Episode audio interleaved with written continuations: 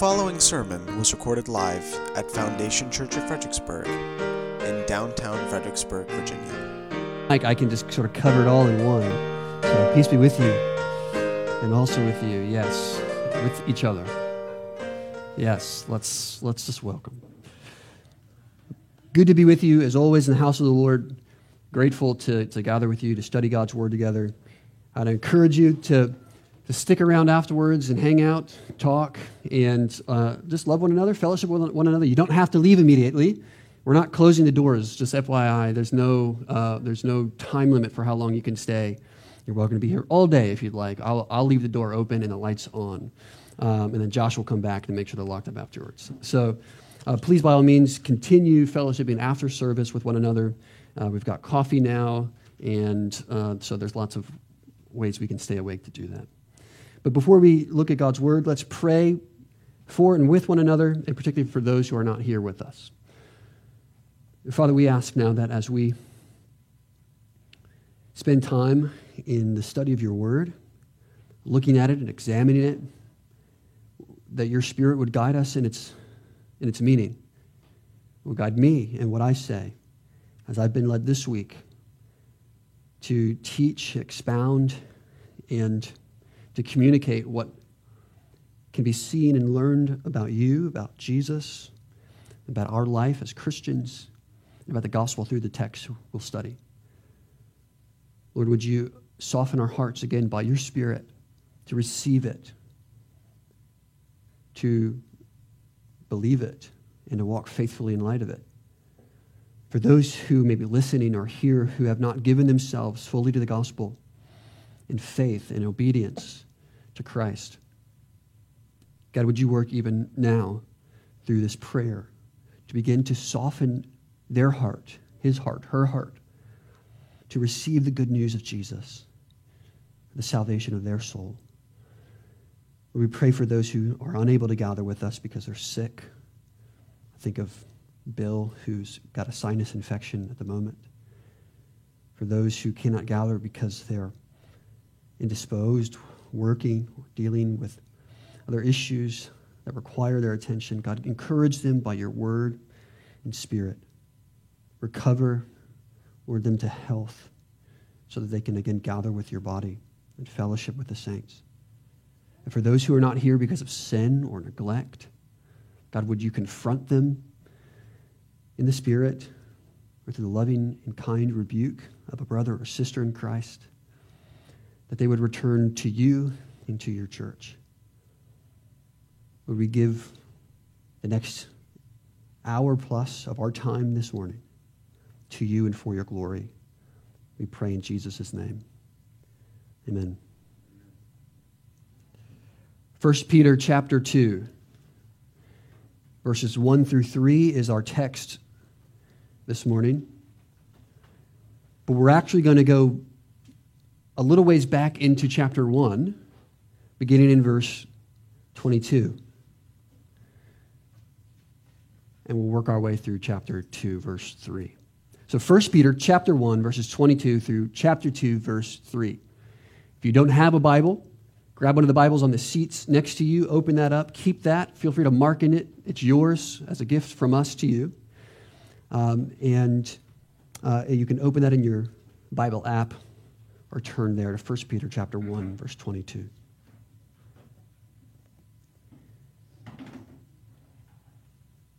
Peter writes, having purified your souls by your obedience to the truth for sincere brotherly love, love one another earnestly from a pure heart, since you have been born again, not of perishable seed, but of imperishable, through the living and abiding word of God. For all flesh is like grass, in all its glory, like the flower of grass. The grass withers and the flower falls, but the word of the Lord remains forever. And this word is the good news that was preached to you. So put away all malice and all deceit and hypocrisy and envy and all slander. Like newborn infants, long for the pure spiritual milk that by it you may grow up into salvation. If indeed you have tasted that the Lord is good. This is the word of the Lord, and thanks be to God. One of the blessings of being a parent, and particularly being a father, is watching your children grow and watching your wife care for and tend to the growing needs of your children.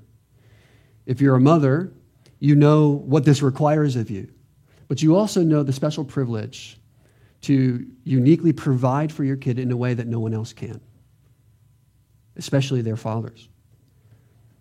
Peter here draws on this experience that at one point we all have experienced as having been infants, of having to be fed and nourished by the milk that our mother provides for us. God has created each one of us as human beings to need sustenance. We cannot survive without food, and that begins on day one. One of the very first things we do when we enter into this world is eat. Perhaps cry, but pretty quickly afterwards, eat. We're fed and nourished by our mothers. And if that's unable to be done, which unfortunately sometimes is the case, we are fed and nourished by something that is meant to replicate what the mother provides. We are to be nourished because if we don't receive the nutrients and the food from our mother's milk, we die. We don't have the ability to chew food, to gather food for ourselves. It must be brought to us in a very real sense, placed in our mouths, and we must be fed and nourished by those who are caring for us by our parents, particularly by our mothers. Peter, Peter knows this, this experience we all can uh, relate to at one point or another. And so he says, like newborn infants, long for spiritual milk. Now, Peter also picks up on this idea of, or Paul elsewhere picks up on this idea of the milk of the gospel. I think it's important to distinguish these two ideas. There, Paul will talk about the elementary doctrines of the faith milk as opposed to meat. That is, fundamentals of the gospel. Jesus, Son of God, died, rose again, the new life we have in Christ. Meat is the deep and glorious things of God we ought to learn, know, and practice as we mature in the faith. But Peter here isn't simply talking about elementary doctrines that we learn and we grow on from, but rather talking about the dependency of God, His Word, and His revelation in Christ to us that we must continue to come to over and over again. This is hinted at in verse 4 of chapter 2. He'll go on to say, As you come to Him, that is, to Christ, the Lord, the living stone rejected by men, but in the sight of God chosen and precious. You yourselves, like living stones, are being built up as a spiritual house. This building up is the same as the growing up there in verse 2 of chapter 2. So we come to the Lord to receive and to be nourished by pure spiritual milk.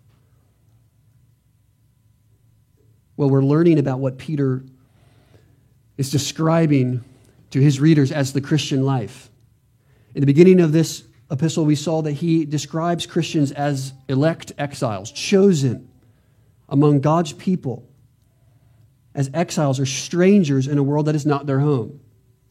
And last week we saw that we were to be obedient children who, because of the gospel and the new birth given to us by the mercy of God, faithfully walk in obedience to the things God has commanded us in His Word. We continue that same thought here, and we see not only are we to live as Christians in this world as exiles, and as obedient children, but particularly in verse 2, like newborn infants, like babies who long for and depend on this pure spiritual milk. Another translation, I think, more accurately puts it this way for the pure milk of the Word. That is, of the Word of God. But through it and by it, we are nourished we are built up, we are matured. So the question, remember, is what does Peter want of the Christian exiles that he's writing to? He wants to encourage them, he wants to bolster their faith, he wants to make them more confident in Jesus so that when they are attacked and maligned and persecuted, which is the next step in, in Nero's plan, to fix their hope on the mercy of God revealed in Christ the last day. That they would believe so firmly the gospel that even in the midst of trials and suffering, they would endure faithfully. So he wants them to understand then that in order to dwell faithfully in a land as exiles, a land that is not their home, the gospel must be then both the foundation of their lives, the foundation of, of their lives, the foundation of their hope, the thing on which they stand and are anchored in. And the gospel must also be the shape of their lives, the shape of their conduct, the shape of their obedience and their behavior. So inwardly, they are to be shaped by the gospel, and outwardly, they are to be shaped by the gospel. They stand on the foundation of the truth of the gospel. We've been born again to a living hope in Christ, who has been risen from the dead. And therefore, our lives outwardly reflect that. This isn't a legalistic check the box sort of behavior, like we do this because Christians ought to do this. But Christians must do this because that's who Christians are. As exiles, as obedient children, they are to behave and walk faithfully in light of the gospel. Last week we talked about this as the indicative leading to the imperative. The indicative is the truth of the gospel. These things we know to be true about God who has revealed himself and his ways in Christ through the gospel. This, as it says in verse 25, the good news that was preached to you means that there's some imperatives to follow. Here's the gospel, here's what it means. Therefore, we may say, because the gospel is true, it is imperative that you live this way. That's what we mean by indicatives and imperatives. So, Peter says, because of these truths, because of the gospel, because of who you are in Christ, exiles and obedient children, you must live faithfully, in which the gospel comes the foundation of your hope and the shape of your lives.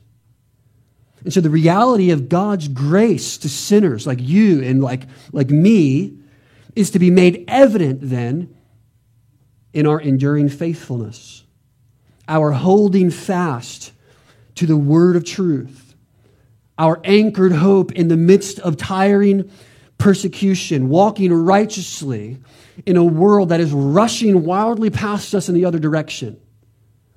If you haven't experienced that yet, you haven't put enough feet in the world, or you're walking in the same direction as it. You will, friends, recognize the pressure points of your faith where the world is conflicted and opposed to it in the midst of this, to walk faithfully and to endure well, we must hold fast to the gospel in all things. So this morning we're seeing this particular idea. It's that the preached word, the proclaimed word, when believed by hearts of faith, empowers believers to grow in faith, maturity, in love, and obedience. The, the preached word, when believed, empowers believers to grow in faith, maturity, love, and obedience. It's not simply enough to survive the threats and the persecutions of the world, to make it to the end and say, I've done it, but actually to run the race well, what Paul would say, fighting the good fight, to thrive and not simply to survive. That is, we are to grow even in the midst of trial, not simply survive.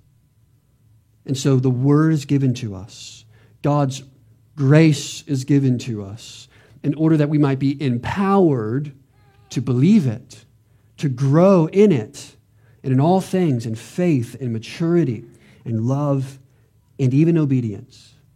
One of the shocking things we see about this letter is that Peter commands obedience even to those who would persecute emperors, obedience to the government. even to masters who are harsh and domineering. There's a level of obedience that's required, even of Christians, to such as these. The gospel makes that possible. The word which comes to us proclaimed by a faithful friend, preacher, or the Spirit Himself as we read the words of text together or in our private study empowers us to grow in faith. And so when we see Peter's call for obedience, to be obedient children, we see ultimately that it was rooted in God's character and it's to be guided by God's word, to be nourished and shaped by and fed by the pure milk of the word of God. So we've got five points this morning. First, I want us to understand the power of the word. It is God's word, this word which is for us the pure spiritual milk. Then we'll see the power of the word obeyed. Third, the power of the word desired. And lastly, the power of the word made flesh. The power of the word preached, obeyed, desired, and made flesh. First, notice the power of the word. Look again in verses 22 through 25. He says, having purified your souls by your obedience to the truth. By the truth here, he means the truth of the gospel. Verse 25, that was preached to them, the good news, that is, the gospel preached to them. You have been purified, your souls have been purified by your obedience to the truth. Now, this isn't works righteousness. You're not obeying your way into purification, but receiving God's word as grace and truth and believing it by faith. You submit yourself to live under it. That's what it means by obey, obedience to the truth for a sincere brotherly love. Love one another from a pure heart. Since you've been born again, not of perishable seed, but of imperishable, through the living and abiding Word of God. That's the means by which the new birth comes to us. Our hearts are regenerated. The Spirit brings and applies God's work, Christ's work of, of atonement to our lives when we believe it by faith. And we are justified then as a result. All of this happens through the preaching, the proclamation, and the believing of God's word, living and abiding. The power of God's word is its power to purify those who believe it. The power of God's word comes not because it lasts for a moment and fades away, but because it is eternal. The word of the Lord remains forever, verse 25 the living and abiding Word of God, has a power that is unmatched and unrivaled by any other word or any other power in this world. The most powerful position that any human can take president, kingdom, CEO, whatever authority a man might possess, fails and falls under the authority and the power of God's Word. God's word alone is living. God's word alone abides and remains forever. God's word alone, when believed, purifies souls. God's word alone brings about the new birth, the new heart required for all obedience to God's word. Why is this powerful? Why is God's word able to do this? Why God's word and not my words? Why not your words? Why not somebody more charismatic than you or I? Why not somebody smarter than you or I? Why not a human? Why only God? That's because God's words are God's words. In fact, we know this because it comes from God Himself. They carry the same weight and authority that God Himself and God alone possesses. You know the passage 2 Timothy 3:16, all scripture is what? Breathed out by God. Inspired is the word that we would use to describe that. It's infallible, therefore, which means it doesn't fail, it doesn't fall. It's not like the grass or the flower, it doesn't wither after time. God's word is authoritative in power because it comes from God Himself, who possesses all authority and power. More than any man or any woman or any human who's ever lived, the power of God's word is powerful because it is God's word. Not only that, but Paul tells us in Romans 1:16 that the gospel which comes to us through God's word has the power and is the power for salvation for those who believe.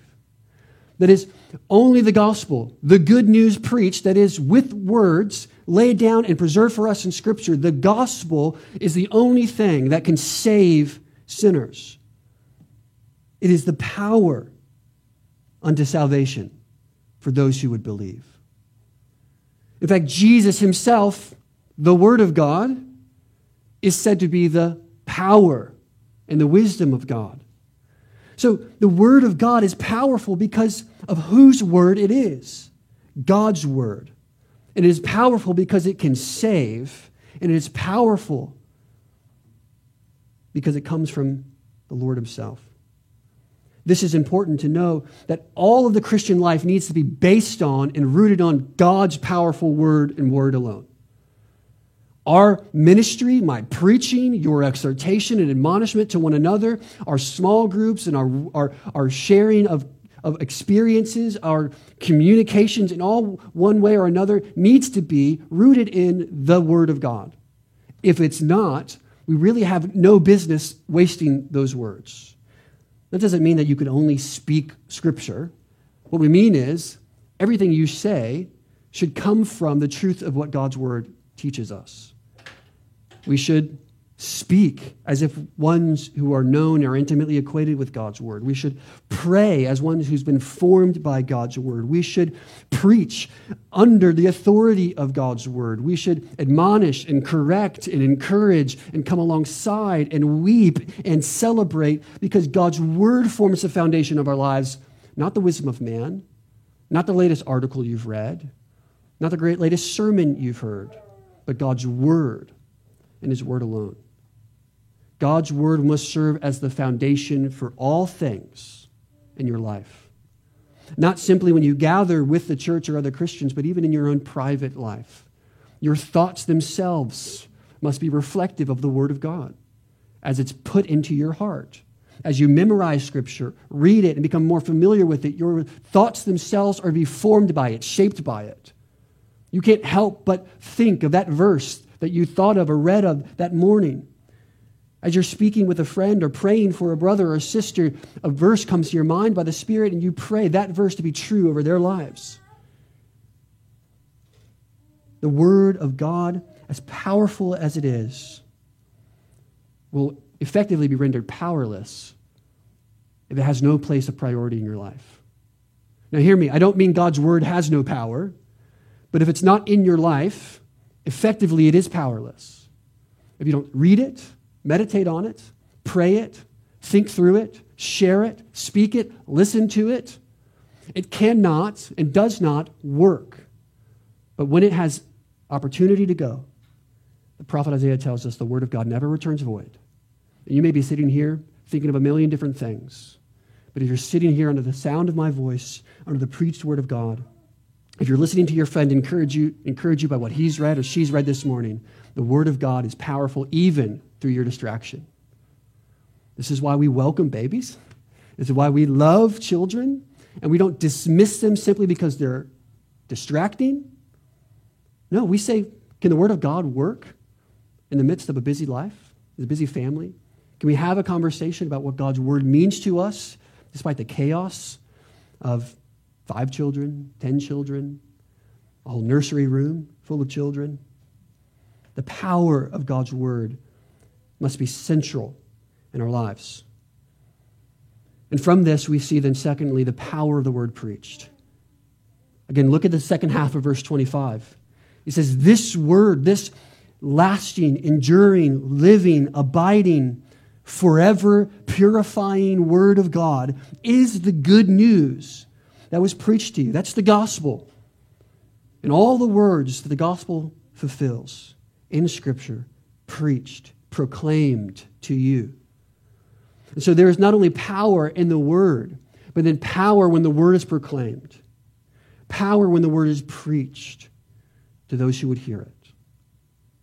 Turn with me to Romans chapter 10 and hear what Paul says about the necessity of the preaching of God's word. Romans chapter 10, verses 14 through 17.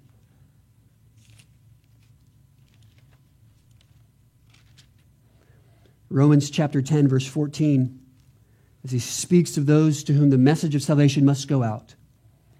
When he says in verse 14 that everyone who calls on the name of the Lord will be saved, he asks then this question How then will they call on him on whom, in whom they have not believed? And how are they to believe in him of whom they have never heard? And how are they to hear without someone preaching? And how are they to preach unless they are sent? For as it is written, how beautiful the feet of those who preach good news, but they have not all obeyed the gospel. For Isaiah says, The Lord who has believed, what has he heard from us? Verse 17. So faith comes from hearing, and hearing through the word Christ. That is, you must hear the word. You must Believe the word that comes to you through the preaching and the proclamation of the gospel. Now, by this, I don't simply mean what I'm doing now and on Sunday mornings is the only means by which you hear and receive God's word. We would be sorry Christians if this was the only version of God's word you were to get. But rather, more generally than that, we mean the delivery and the reception of God's word and the gospel in all of its forms throughout the week and throughout your life. And so I do pray that as I preach and as those who share this pulpit preach to you, that you are indeed edified and receiving the gospel and God's word.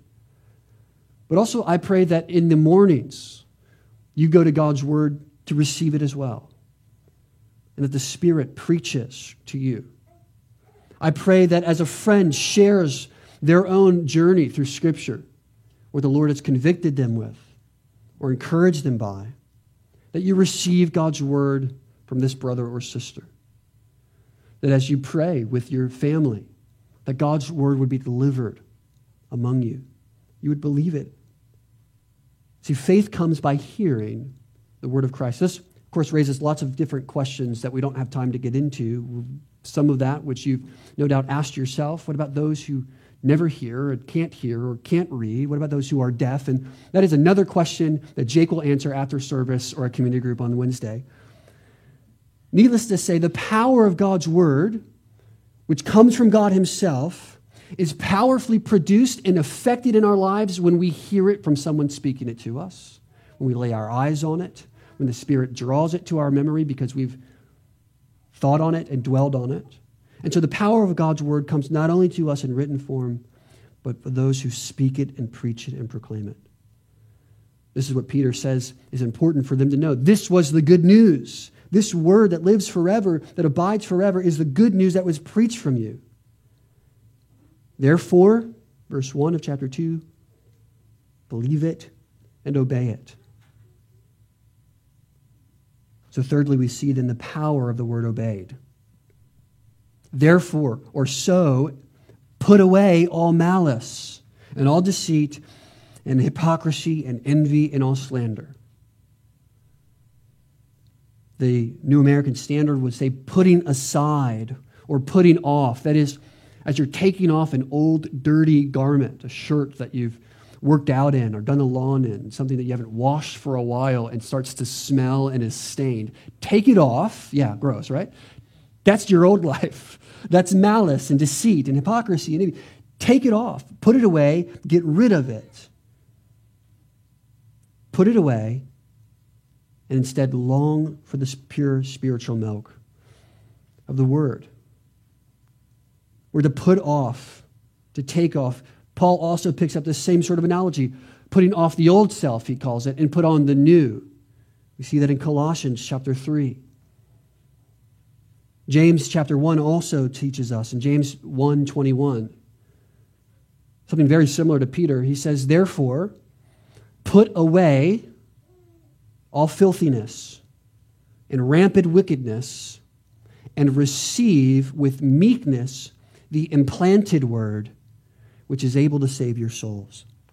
So Peter here and James are parallel minded to put off or put away or put aside the evil of our former lives and receive with meekness the implanted word which is able to save souls. So the power of God's word comes to us from God's mouth through the pens of the apostles and the prophets, preached to us by those who have been given the Spirit to do so, and received by us in, that, in order that we may obey it. See, the sins listed here in verse 1 are, are those that are opposed to brotherly love. In verse 22 of chapter 1, we are to pursue brotherly love. We are to love one another earnestly from a pure heart. But here, there's a bunch of impurities, which is why in verse 2 he says, long for the purity of the Word of God. So the sins here are opposed. They stand in, in contrast to the love that we are to share with one another, the affection by which we are to welcome one another in as brothers and sisters, as family, adopted sons and daughters of God. And notice also that these all deal essentially with matter, with a matter of truth. Malice is wickedness, it's evil, which at its very core resists God, whose word is true deceit or guile, as the authorized version, the KJV might say it, is deception. It's, it's falsehood. It's opposite of truth. Hypocrisy, of course, is to show what is not true in order that you may be viewed as something else. Envy is a warped perspective of what is true and desiring what is not. And slander, of course, are words that are untrue about somebody else. What's important to recognize here is that truth is at stake because it is truth that is in the gospel. That is why in verse 22, we are said as Christians to have given ourselves to the obedience to the truth, the gospel, the word of God. And so all sins that reject as true the gospel must be put away. Everything that looks at the gospel and God's word as false must be dealt with. But God's word comes powerfully in our lives when we submit ourselves to it, when we put aside or put off these things. Notice also, not only do they deal with truth, but one tends to lead to the other. There seems to be some order in the way Peter describes what's happening here. Malice this disposition of hurt and hate towards other leads to deceit, which leads to hypocrisy, envy, and slander. We see them building as a downward spiral or this vicious cycle where one leads to the other, sin after sin. But the gospel of God's truth, when we submit ourselves to it, allows us instead to love one another earnestly from a pure heart. So God's word comes powerfully to us because it is God's word himself, itself, preached to us and delivered to us by faithful pro- proclaimers of the gospel. And it's powerful when we obey it. And we need to obey it in all of life. It's not simply to obey what's told here, but when God's word comes to you, we must submit ourselves to it in all arenas of our lives. The gospel must rule our hearts our minds, and our tongues. Malice and deceit are sins of the heart. Hypocrisy comes from the heart which desires to be seen and known as one thing when in reality we're another. It's inconsistency. Envy and slander are sins of the mouth, of the tongue, when we speak ill of others, when we desire in our hearts what is not ours, when we warp in our minds the goodness and the image of God in which others are created. All of life our, to- our tongues, our minds, our hearts, our hands must be submitted and obedient to the gospel. It's to obey, be obeyed all of life, and most uniquely to be obeyed in community. That is, he's writing to a group of Christians to live faithfully together. Again, look at the list of sins here. These are all community destroying sins malice towards one another, deceit. You can be self deceived, but deceit here also works as you deceive others, hypocritical towards others, envious of others, slandering others. These are all community destroying sins. And so Peter's point here is that you are to obey this in all of life in the community in which you exist, as you gather together as an exilic community. Brotherly love and affection is to be practiced and pursued.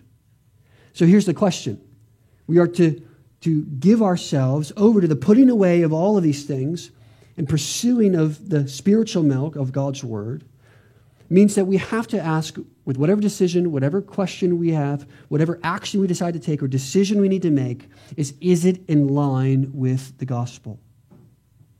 Is it in line with the gospel? Does this promote brotherly love and affection? Or does this tear down my brothers or sisters? Does this lead to the building up of the body of Christ? Or does it lead to the slandering of those among the body of Christ? We are to be in line with the gospel. When it says in verse 2 that we may grow up into salvation, by that Peter means you are growing and maturing in accordance with your salvation. Ultimately, to be perfected in the final days. But having been saved, you grow into it. So recently, my son received a lot of oversized shirts from really generous family who has a little bit older sons than we have. And so we're trying it on, and most of it doesn't fit. They're about two sizes too big.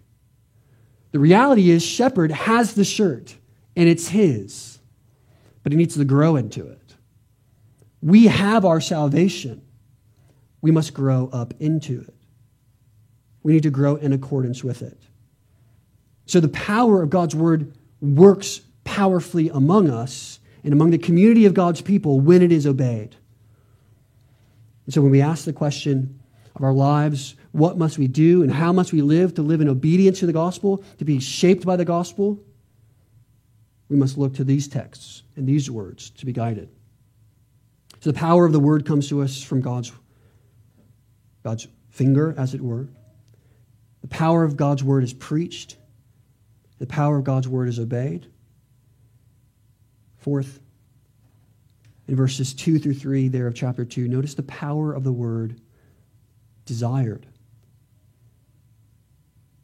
Like newborn infants, long for the pure spiritual milk, that by it you may grow up into salvation. See, after listing these several community destroying vices, what Peter doesn't do, and this is interesting, he doesn't then command his readers to go and pursue or strive for a list of virtues. That might be the natural progression we would think. Don't do these things, but strive for this. But notice what he does instead. Instead, he tells them, he calls on them. Really, the command of this section here is right there long or desire the pure milk of the word. It's not first to strive after virtues to conform yourself to outside behaviors, but to inwardly desire God's word, which will nourish and sustain you as the infant is nourished and sustained by the milk of its mother. See, the milk of the word here is described as pure, this pure spiritual milk. And the word there for pure is literally undeceiving. It's the opposite of the word there for hypocrisy. And so we see that this is a hint, of course, that clues us into the reality that it is the Word of God and the Word of God alone that possesses purity. And it is by the Word of God alone, in verse 22 of chapter 1, we see that we are purified by faith. The Word preached to us when believed by faith is made effectual. So the word of God must be desired among God's people and among the community of God's people. The pure milk of the word is undeceiving, it's unguiling, it is pure. And like the milk that comes from a mother to its infant, or unlike this, rather, we never outgrow it. We never outgrow our desire for it or our need of it.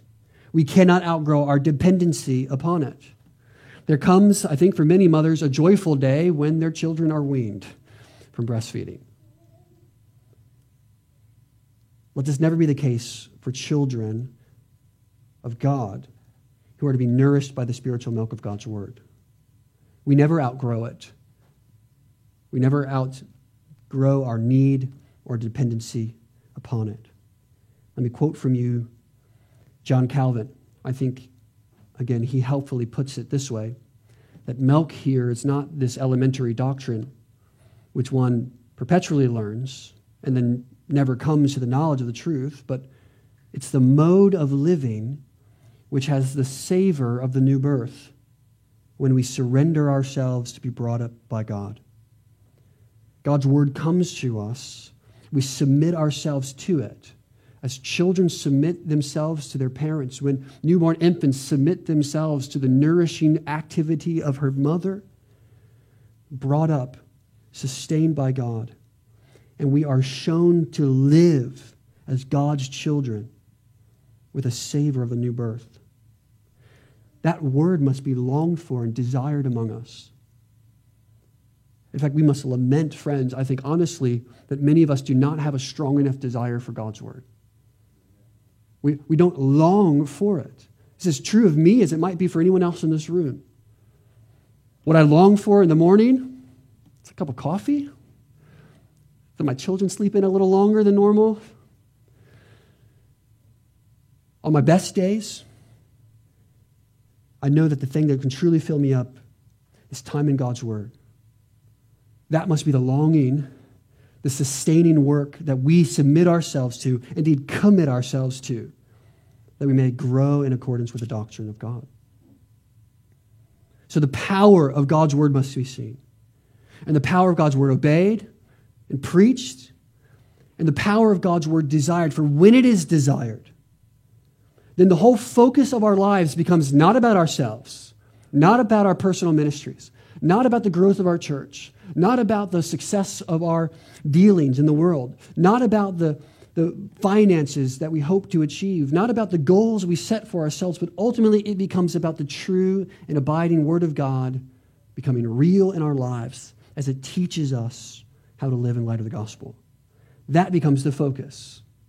Let it be said of us that we are Christians who long for and desire God's Word and whose sole purpose in life, above all things, is to be known by and obey God. Lastly, we see the power of the Word made. This is the Word incarnate. He is the Logos. That's the same word, root word here used by the pure spiritual milk, that ESV word spiritual, really is a borrowing of the phrase of Logos, which I think more rightly would be interpreted pure milk of the word. Because here Peter speaks of the truth and the abiding of God's word, and John speaks of the enduring and the truth. The power of the word made flesh is the heart of the gospel. Jesus, God's Son, becomes like us. That we don't fully understand the mystery of the incarnation, and what it means for Jesus to be fully man and fully God, we know that the truth of the gospel is that Jesus did come that he took on flesh, that he was made like us, and he suffered for us. He was killed, nailed, and destroyed on the cross by human hands, in which he endured all of God's wrath against our sins, your sin, my sins, and the sin of the whole world, for all those who would believe in him. He suffered death and God's wrath for their sins, and he was put in a tomb, dead. Not dying, but dead. But God on the third day raised him. That was his victory over the grave. That was the stamp of approval by God on the sacrifice Christ offered on our behalf. And this power comes because God Himself was made flesh. Jesus, the Son of God, became Son of Man. He took on flesh for us, that He might be a substitute for us. And so the Word of God is good. It's to be desired because it is God's Word, and God is good. And by God's Word, we come to know Christ in the gospel, who for us is our highest good. If we didn't have Christ in the Gospels, this Word would mean very little to us. There's no hope for salvation. There's no hope for sin. There's no hope to escape condemnation. Only the words of Christ, his gospel, his death, his resurrection, his ascension, his intercession. That's the good news the gospel preached to us that we must believe. And that is the power of the gospel made flesh in Christ. Christ for us is our highest good. And the power is made manifest in his death and resurrection. The Lord's kindness, of course, is seen most clearly in Jesus' death and resurrection. It says, If indeed you have tasted that the Lord is good, you must long for this truth. The Lord is good. I love the way the New American Standard puts it. If you have tasted the kindness of the Lord. That word for good or kindness here is a play on words very close to the Greek word for Christ. And as verse 4 picks up, you go to him, your highest good. And the display of God's kindness to the world is Christ. So the Lord's kindness to us is manifested in Christ's goodness, and it's displayed for us in his word. And so, friends, let us be like newborn infants who long for the goodness of God's word, not because in it we find the secret to living, not because we have some promise of prosperity or health or wealth, but because in it we see Jesus, the Savior of our souls. In it, we find the powerful and effective living and abiding Word of God active on our behalf, convicting us of sin, encouraging us in grace, growing us in faith building us up together in love and leading us in paths of righteousness. Again, not for our glory, but for the glory of God. It is His word, and His word is powerful. Let's pray. Father, there are, as always, many stones left, uh, many stones left unturned. So this week, may we continue to explore and think of your word. But above all, Lord, we must admit and confess the neglect of our own hearts and longing for the Word, which is for us our nourishment and our sustenance as spiritual children. But Lord, in this rebuke we receive, this indictment we receive by the Spirit as we see in your Word, let us also be encouraged that you are a loving and a good God who has sent forth Christ who has died for us.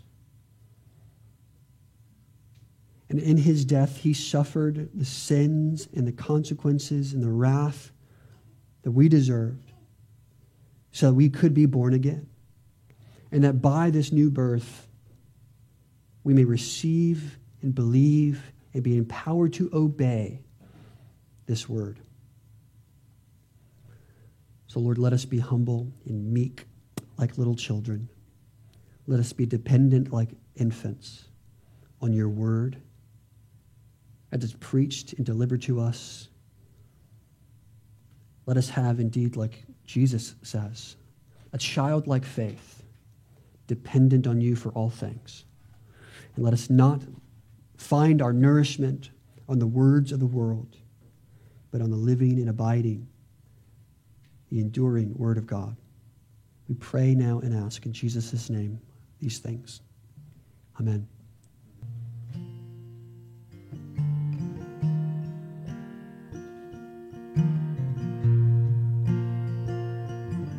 All sermons are released under a Creative Commons, non commercial, no derivative 3.0 license. If you would like to learn more or listen to past sermons, please visit us at foundationfxbg.com.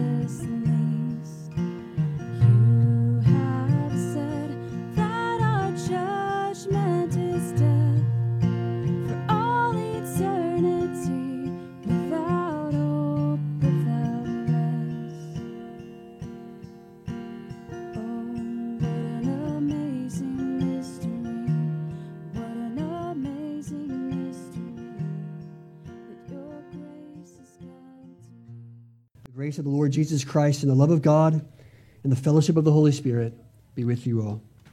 Amen.